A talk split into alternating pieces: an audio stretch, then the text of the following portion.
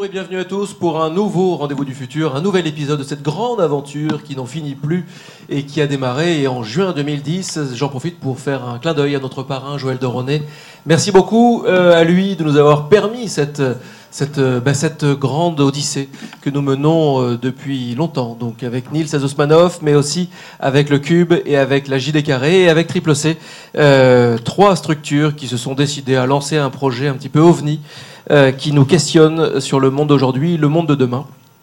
Cette émission est donc exceptionnelle puisqu'elle se tient dans le cadre de la Social Good Week et elle se tient dans le cadre d'un festival, le deuxième festival de l'année.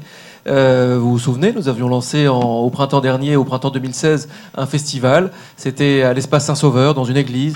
Et là, nous lançons donc le deuxième festival aujourd'hui, pendant cette Social Good Week. Émission exceptionnelle aussi, puisque je suis très heureux d'accueillir Florence Carras. Bonjour Florence. Bonjour. Vous êtes Chief Digital Officer de BNP Paribas Cardif France. Mais finalement, on va le dire, vous êtes une transformer. C'est ça. Ouais, tout à fait.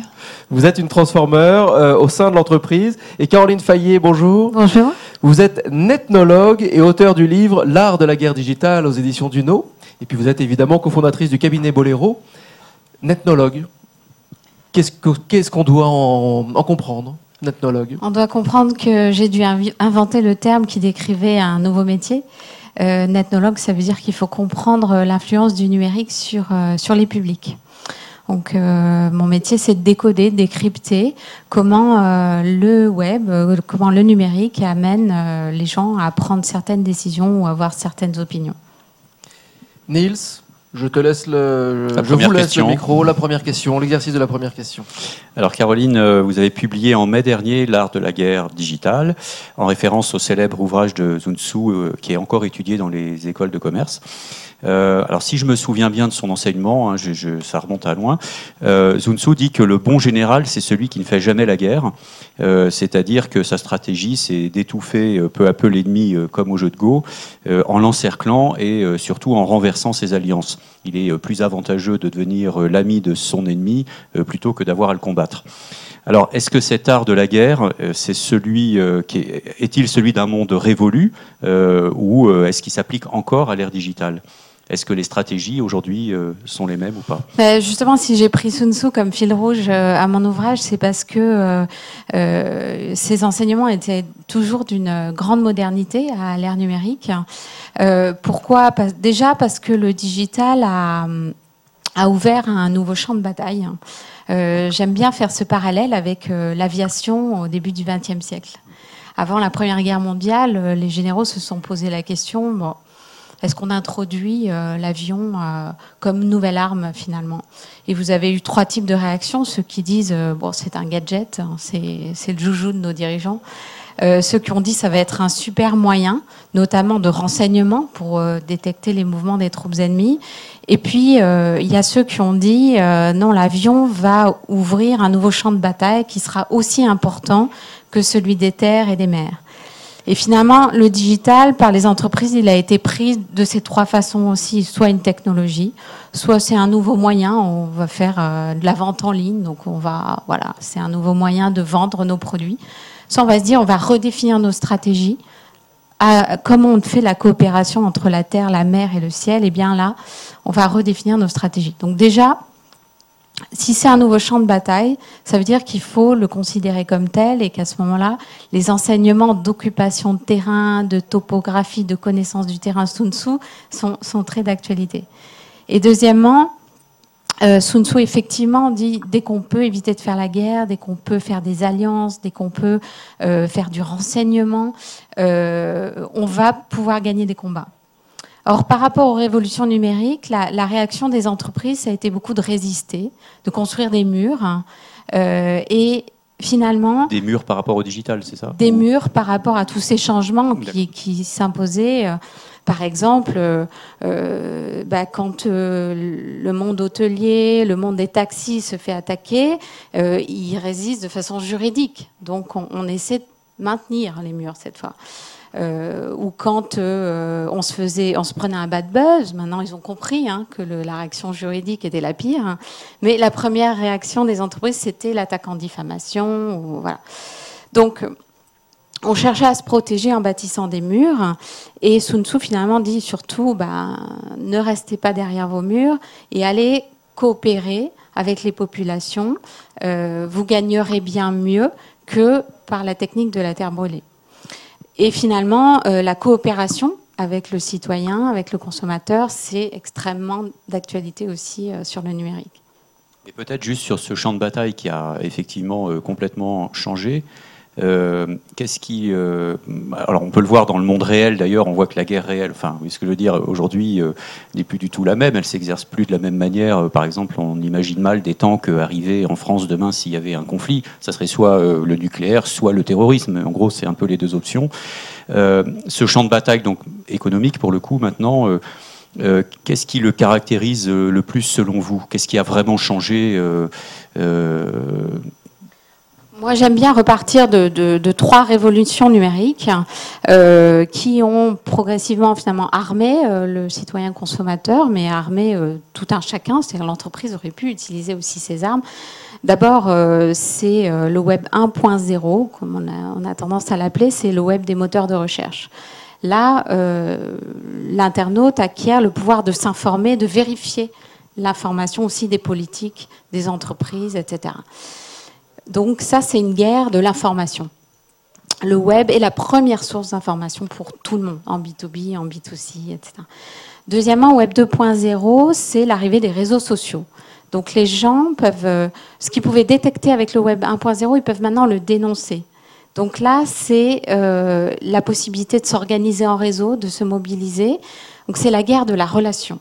Il faut gagner la confiance des communautés et... À l'inverse, si on ne l'a pas, on se prend ces attaques de réputation, des crises d'image, etc. Puis Web 3.0, on dit aujourd'hui que c'est le web des données. Donc la connaissance des individus à travers les données vous permet d'acquérir un certain nombre de pouvoirs et sur le terrain économique de capter de la valeur.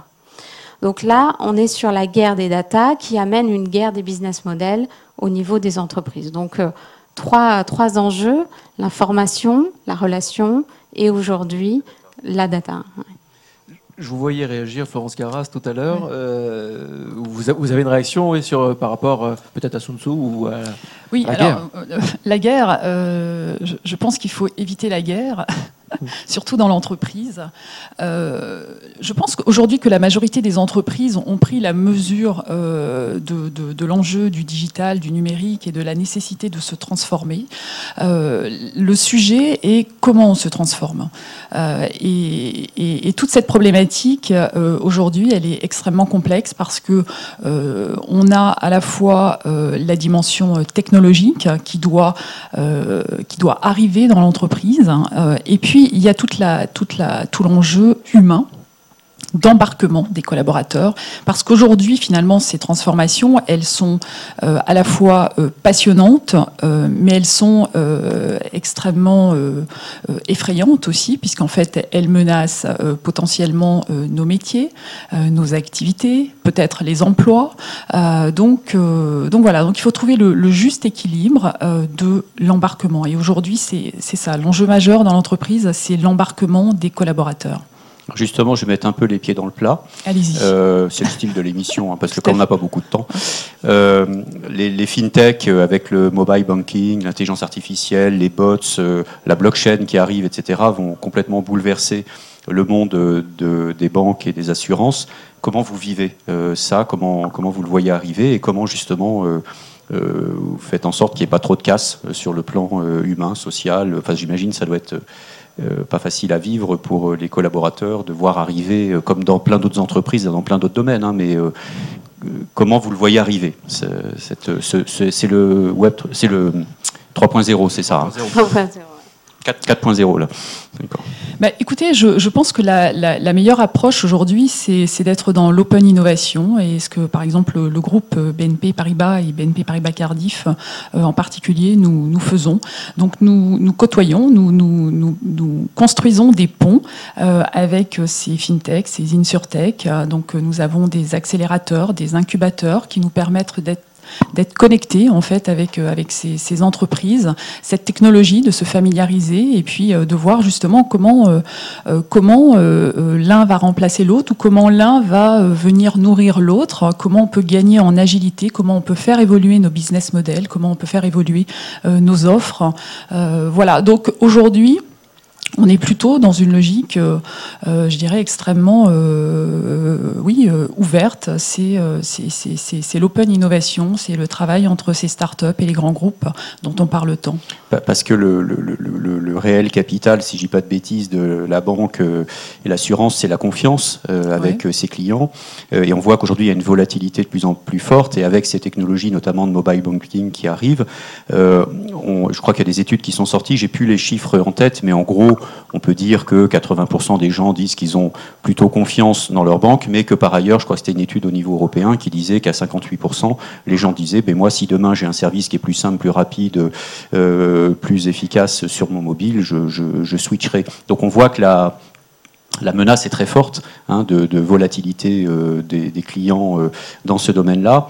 Comment on fait pour garder, conserver, renforcer la confiance des clients à l'ère de la volatilité, digitale ? Je pense qu'on touche le sujet que vous avez évoqué tout à l'heure, c'est la sensibilité de la data.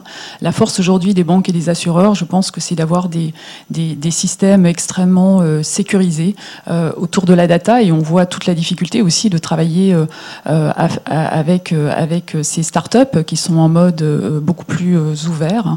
Nous avons aujourd'hui une réglementation extrêmement forte qui est là pour protéger les intérêts des clients et les nôtres également. Et donc voilà, donc aujourd'hui, il y a malgré tout un capital confiance qui est très fort autour de la data et de la data managée par les banques et les assureurs. Alors un mot on passe un peu du coq à l'âne, mais un mot qu'on n'a pas encore entendu dans ce festival des rendez-vous du futur, c'est le mot écologie, crise écologique. Est-ce que c'est pas un enjeu qui est au cœur de la transformation digitale pour les entreprises et particulièrement pour le monde, enfin pour toutes, mais particulièrement pour le monde des assurances? Je crois que le PDG d'AXA disait à plus de 2 degrés, ça va être compliqué, au-delà, ça va être impossible d'assurer. Donc une société sans assurance est une société du chaos. Enfin justement, est-ce qu'aujourd'hui, il n'y a pas une obligation de faire entrer les problématiques écologiques dans la transformation numérique ?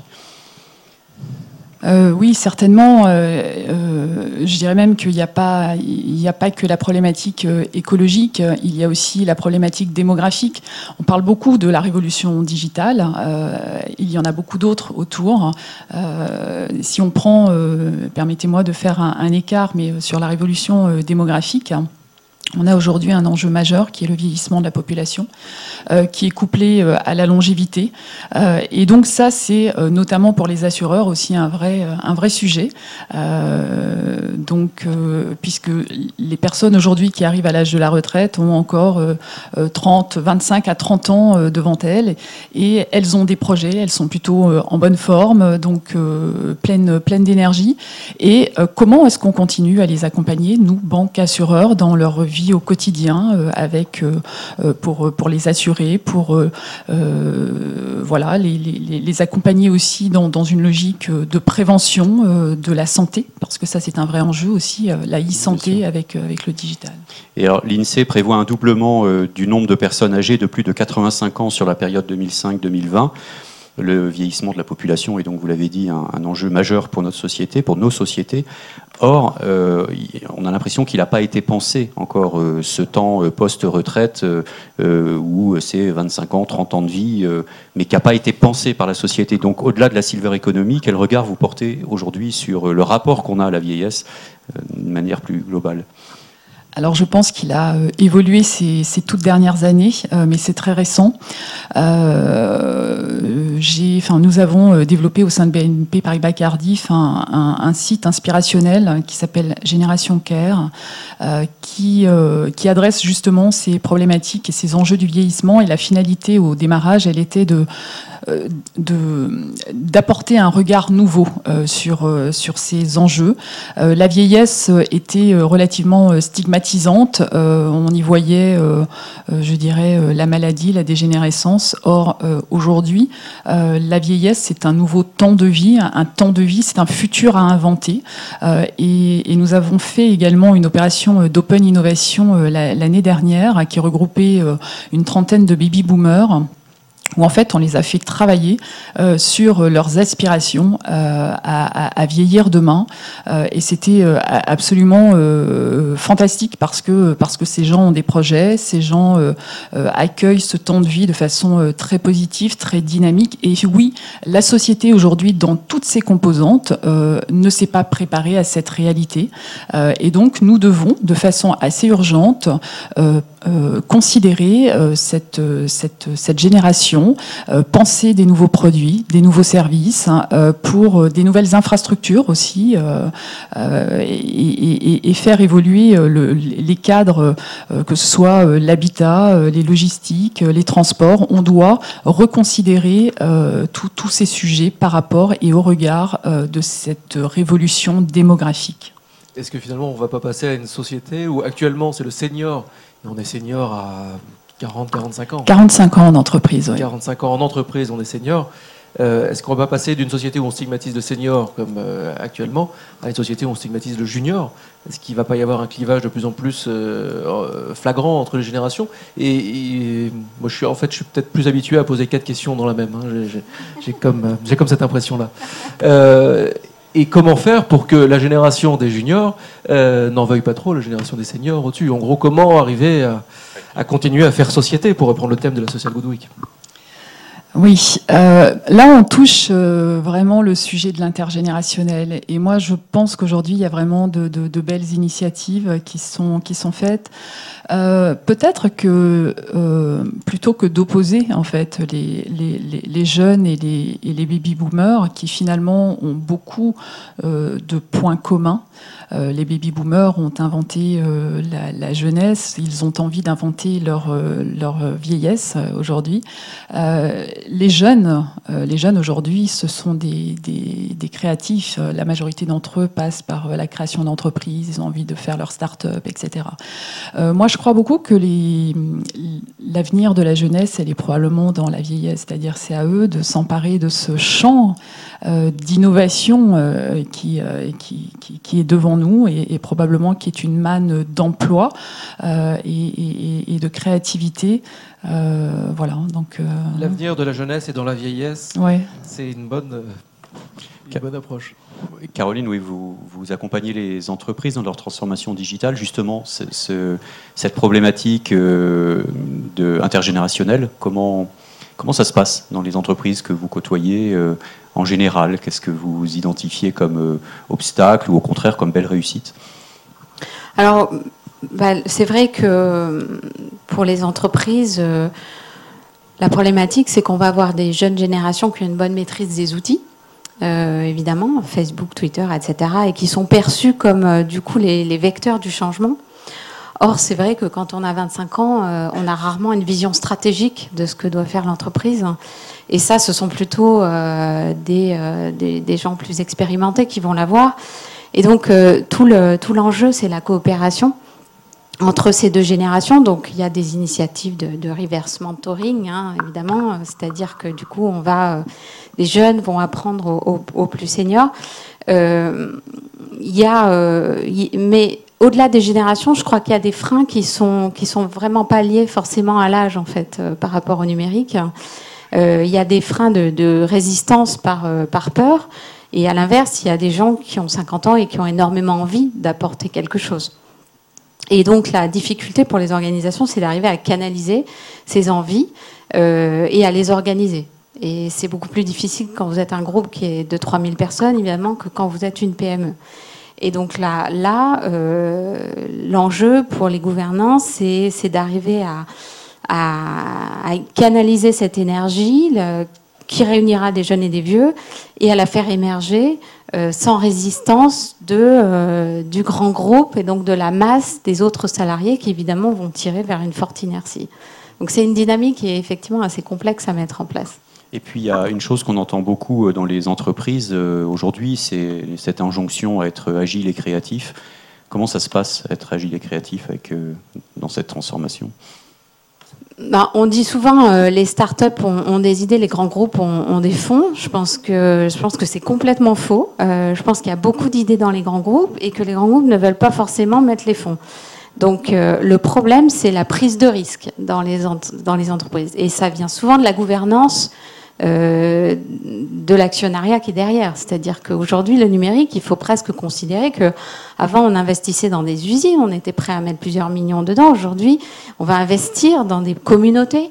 Et ça, effectivement, d'un point de vue culturel pour les actionnaires, c'est une volatilité dans la communauté qui n'est pas le côté brick and mortar de l'usine, quoi.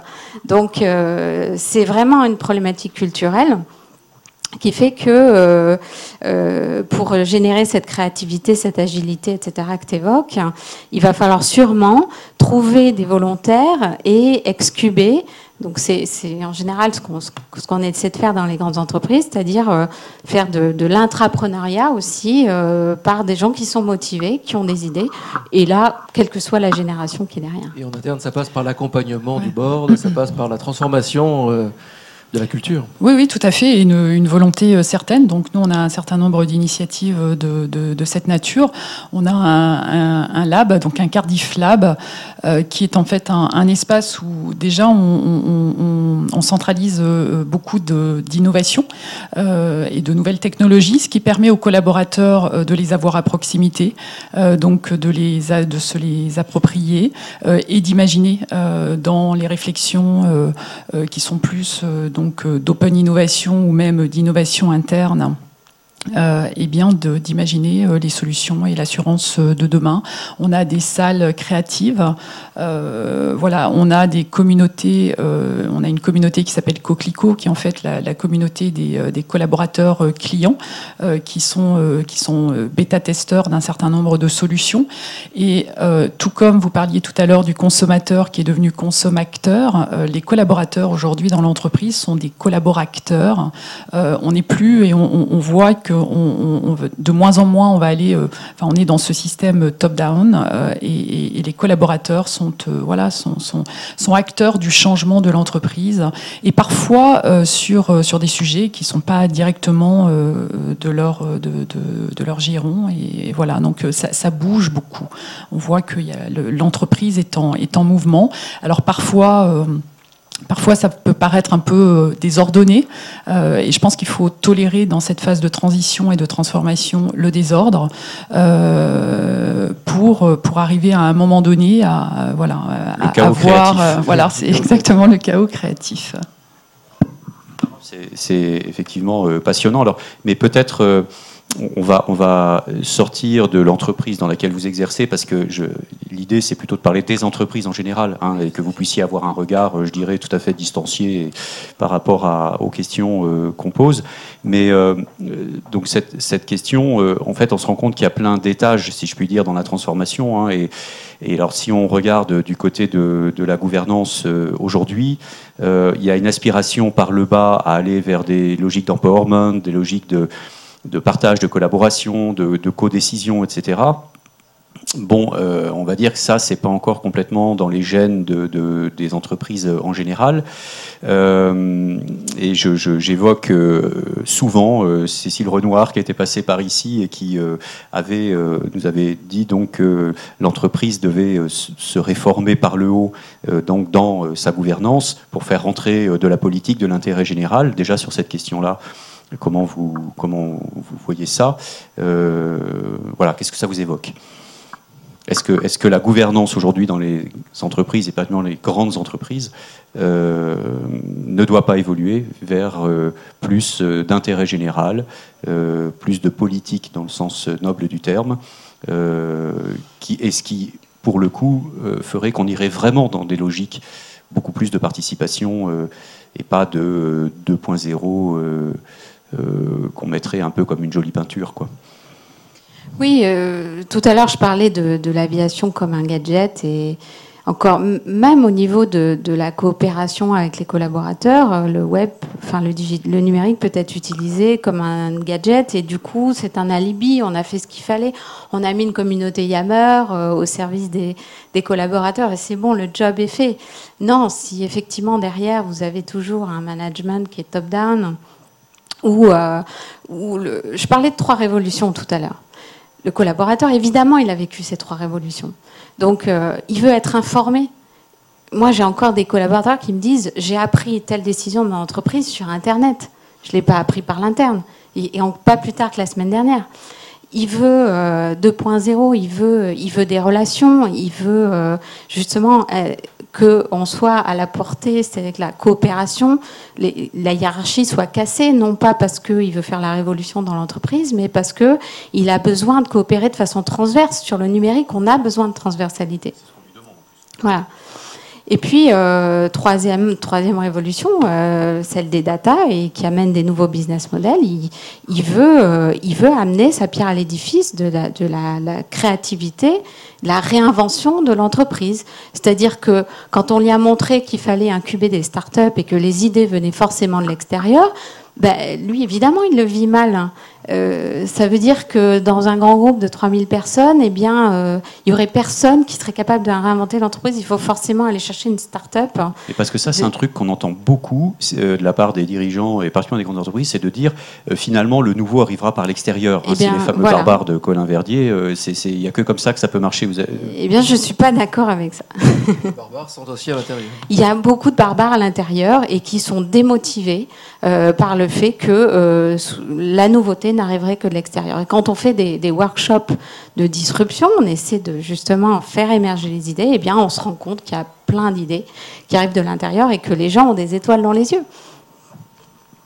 Oui, Alors bon, moi je pense que le modèle qu'il faut faire émerger, il naît de l'interne et aussi de ce regard et cette ouverture sur l'externe, parce que dans les startups malgré tout il y a une agilité, on est complètement affranchi de tout le poids et tout le carcan et tout l'historique de l'entreprise. Et donc, c'est rafraîchissant, ça fait du bien et c'est énergisant. Donc, je pense qu'il faut le pont entre les deux. Après, c'est vrai que en interne, il y a beaucoup de talents. C'est heureusement, d'ailleurs. Il y a vraiment beaucoup de talents. Et il faut peu de choses pour que, finalement, la dynamique s'installe. Mais il faut une impulsion qui viennent du plus haut niveau. Ça, c'est une certitude aujourd'hui. Je pense que toutes les entreprises qui ont une longueur d'avance sur le processus de transformation, elles ont donné une impulsion forte managériale. Et est-ce que, vous parlez de talent, est-ce que finalement il n'y a pas aussi le problème qu'on enferme les gens dans leur CV ? C'est-à-dire qu'on demande aux gens d'être créatifs, mais on ne regarde qu'un bout finalement de leur singularité. Et si, par exemple, je prends un exemple tout bête, hein, mais en France, quand vous avez un jeune qui fait beaucoup de jeux vidéo et surtout du jeu massivement multijoueur où il y passe ses nuits, on appelle ça du e-sport notamment, on va dire, oh là là, c'est pas bien, il va être fatigué quand il va arriver dans l'entreprise. En Amérique ou dans d'autres pays où c'est reconnu comme une compétence, c'est dans votre CV. Si vous êtes chef de guilde niveau je sais pas combien, c'est un super atout. Pourquoi ? Parce que vous êtes capable de faire du management, du community management virtuel. Et que donc c'est un exemple parmi d'autres. Donc, mais je prends un exemple d'ailleurs numérique, on pourrait aussi dire celui qui est un fan de cuisine japonaise et qui à un moment donné peut avoir apporté quelque chose d'extrêmement utile dans l'entreprise pour peu qu'un deal soit en train de se passer avec les Japonais. Enfin, en fait, l'individu, c'est plein de compétences. Est-ce que là aussi, il n'y a pas un problème quand on demande de se renouveler, d'être créatif, de regarder qu'un bout vertical de la compétence ? Moi, je vois en cet aspect-là, une des raisons du manque d'intérêt du modèle salarial. C'est-à-dire quand on dit aujourd'hui les gens finalement aspirent à être auto-entrepreneurs, créateurs, etc. C'est parce qu'effectivement dans l'entreprise, on ne sait pas toujours reconnaître ces multiples talents qu'a le collaborateur et qu'il exprime. Il s'est exprimé à travers le numérique, c'est-à-dire moi. Un de mes collaborateurs, j'ai découvert alors qu'il partait, qu'il tenait un blog autour du sport. Il était runner. Et qu'en fait, il se faisait financer par des tas de marques de sport pour tenir son blog. Et je dis, mais c'est quand même incroyable, t'aurais pu nous en parler. Parce que moi, j'aurais été prête à valoriser ce talent-là. Donc, mais justement, le côté statutaire de l'entreprise fait qu'on n'ose même pas, parce qu'on se dit que de toute façon, l'entreprise n'est pas faite pour valoriser ses multiples talents. Et déjà, le recrutement, ça commence par là. Déjà, quand on est recruté, on est regardé que sous un angle et pas un autre, quoi. Les entretiens pourraient durer des heures, sinon, peut-être. Florence, un mot là-dessus. Oui, alors moi je suis un petit peu plus mitigée parce que je pense qu'on est, malgré tout de plus en plus dans les grands groupes dans cette logique d'identification des talents. Donc il y a les expertises métiers et il y a les talents ou les envies d'eux.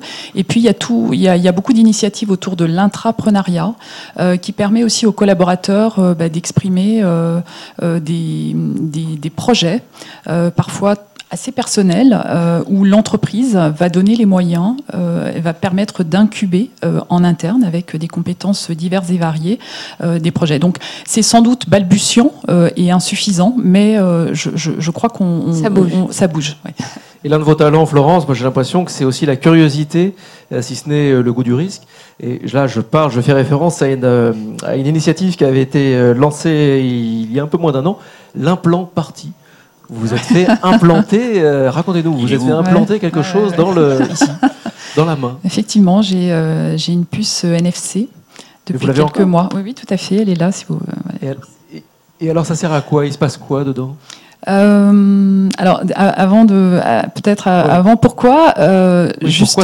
justement, je travaille dans le digital et je trouve que...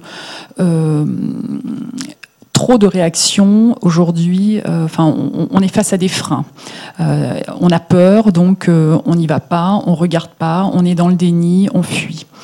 Aujourd'hui, ces nouvelles technologies, elles sont juste absolument extraordinaires. Quand j'ai appris la possibilité de se faire implanter des puces NFC, c'était juste incroyable pour moi parce que j'ai grandi avec les séries Super Jamie et La Femme Bionique et je me disais waouh, c'est plus la réalité, c'est plus la fiction, pardon, c'est la réalité. Et surtout, si on est capable de faire des implants dans des événements assez peut-être pas grand public, mais quand même public. Ça veut dire que potentiellement, quelque part, il y a des entreprises que l'on connaît qui travaillent sur ces sujets, dont on ne sait là où elles vont nous mener. Et je pense que le futur et toutes ces technologies, il faut les accueillir, il faut en avoir envie, il faut tester, il faut les découvrir pour rester maître, en fait, de là où on veut qu'elle nous emmène. Mais vous le faites parce que vous êtes dans la vision des transhumanistes, ou vous le faites plutôt pour dire voilà, ça se passe et je veux éveiller les consciences autour de moi. Tout à fait. C'est plutôt dans une logique d'éveiller les consciences. Et ce qui était absolument extraordinaire, c'est les réactions en fait. Quand j'ai eu cet implant autour de moi, on m'a dit mais t'es malade, tu vas te faire hacker. Bon, pour l'instant, c'est une technologie assez passive, donc j'ai pas de données dessus, donc je suis pas hackée. Mais elle sert à quoi ? Alors en fait. Aujourd'hui, il faut quand même être un peu geek, hein, donc elle me sert juste à m'amuser avec mon téléphone pour l'instant, à lancer des applis sans contact. Voilà, j'ai proposé à la banque peut-être de faire des essais de paiement sans contact, donc on va voir. D'autant plus que l'authentification, qui est un des grands sujets de la banque, effectivement, si vous utilisez la main avec les empreintes digitales. Faites d'une pierre deux coups, là. Voilà. Bon, on n'y est pas pour l'instant, mais...